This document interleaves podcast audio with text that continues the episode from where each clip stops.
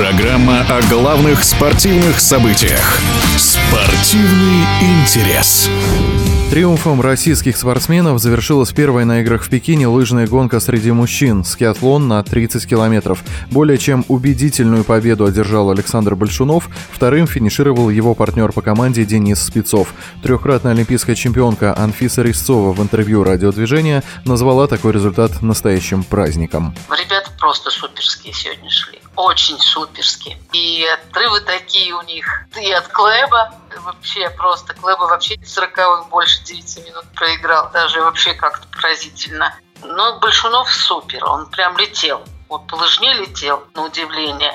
Ну и Денис не отставал поначалу, а потом немножко подустал. Но все равно молодцы. Золото-серебро для нас, для всех это праздник, для болельщиков.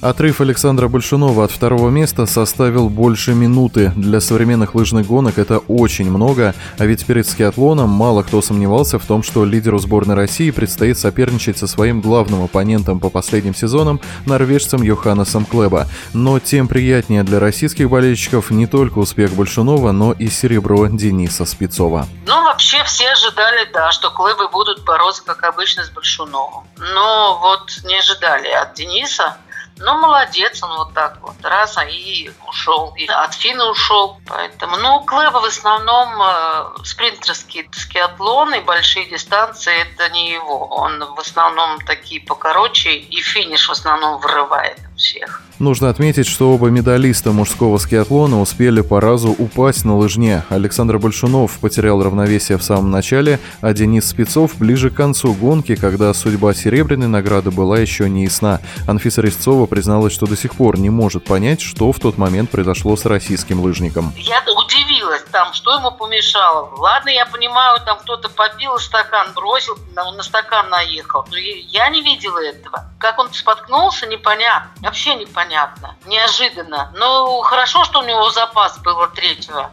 от Фина. И он не заковырялся там как-то и не улетел никуда, а так с места встал и поехал. Конечно, сбил ритм свой, и психологически, естественно, немножко уже так как-то не по себе было. Но, тем не менее, он устоял и выиграл серебро. Умница тоже, как Саша. Напомню, результаты мужского скиатлона на играх в Пекине в эфире радиодвижения мы обсудили с трехкратной олимпийской чемпионкой Анфисой Резцовой.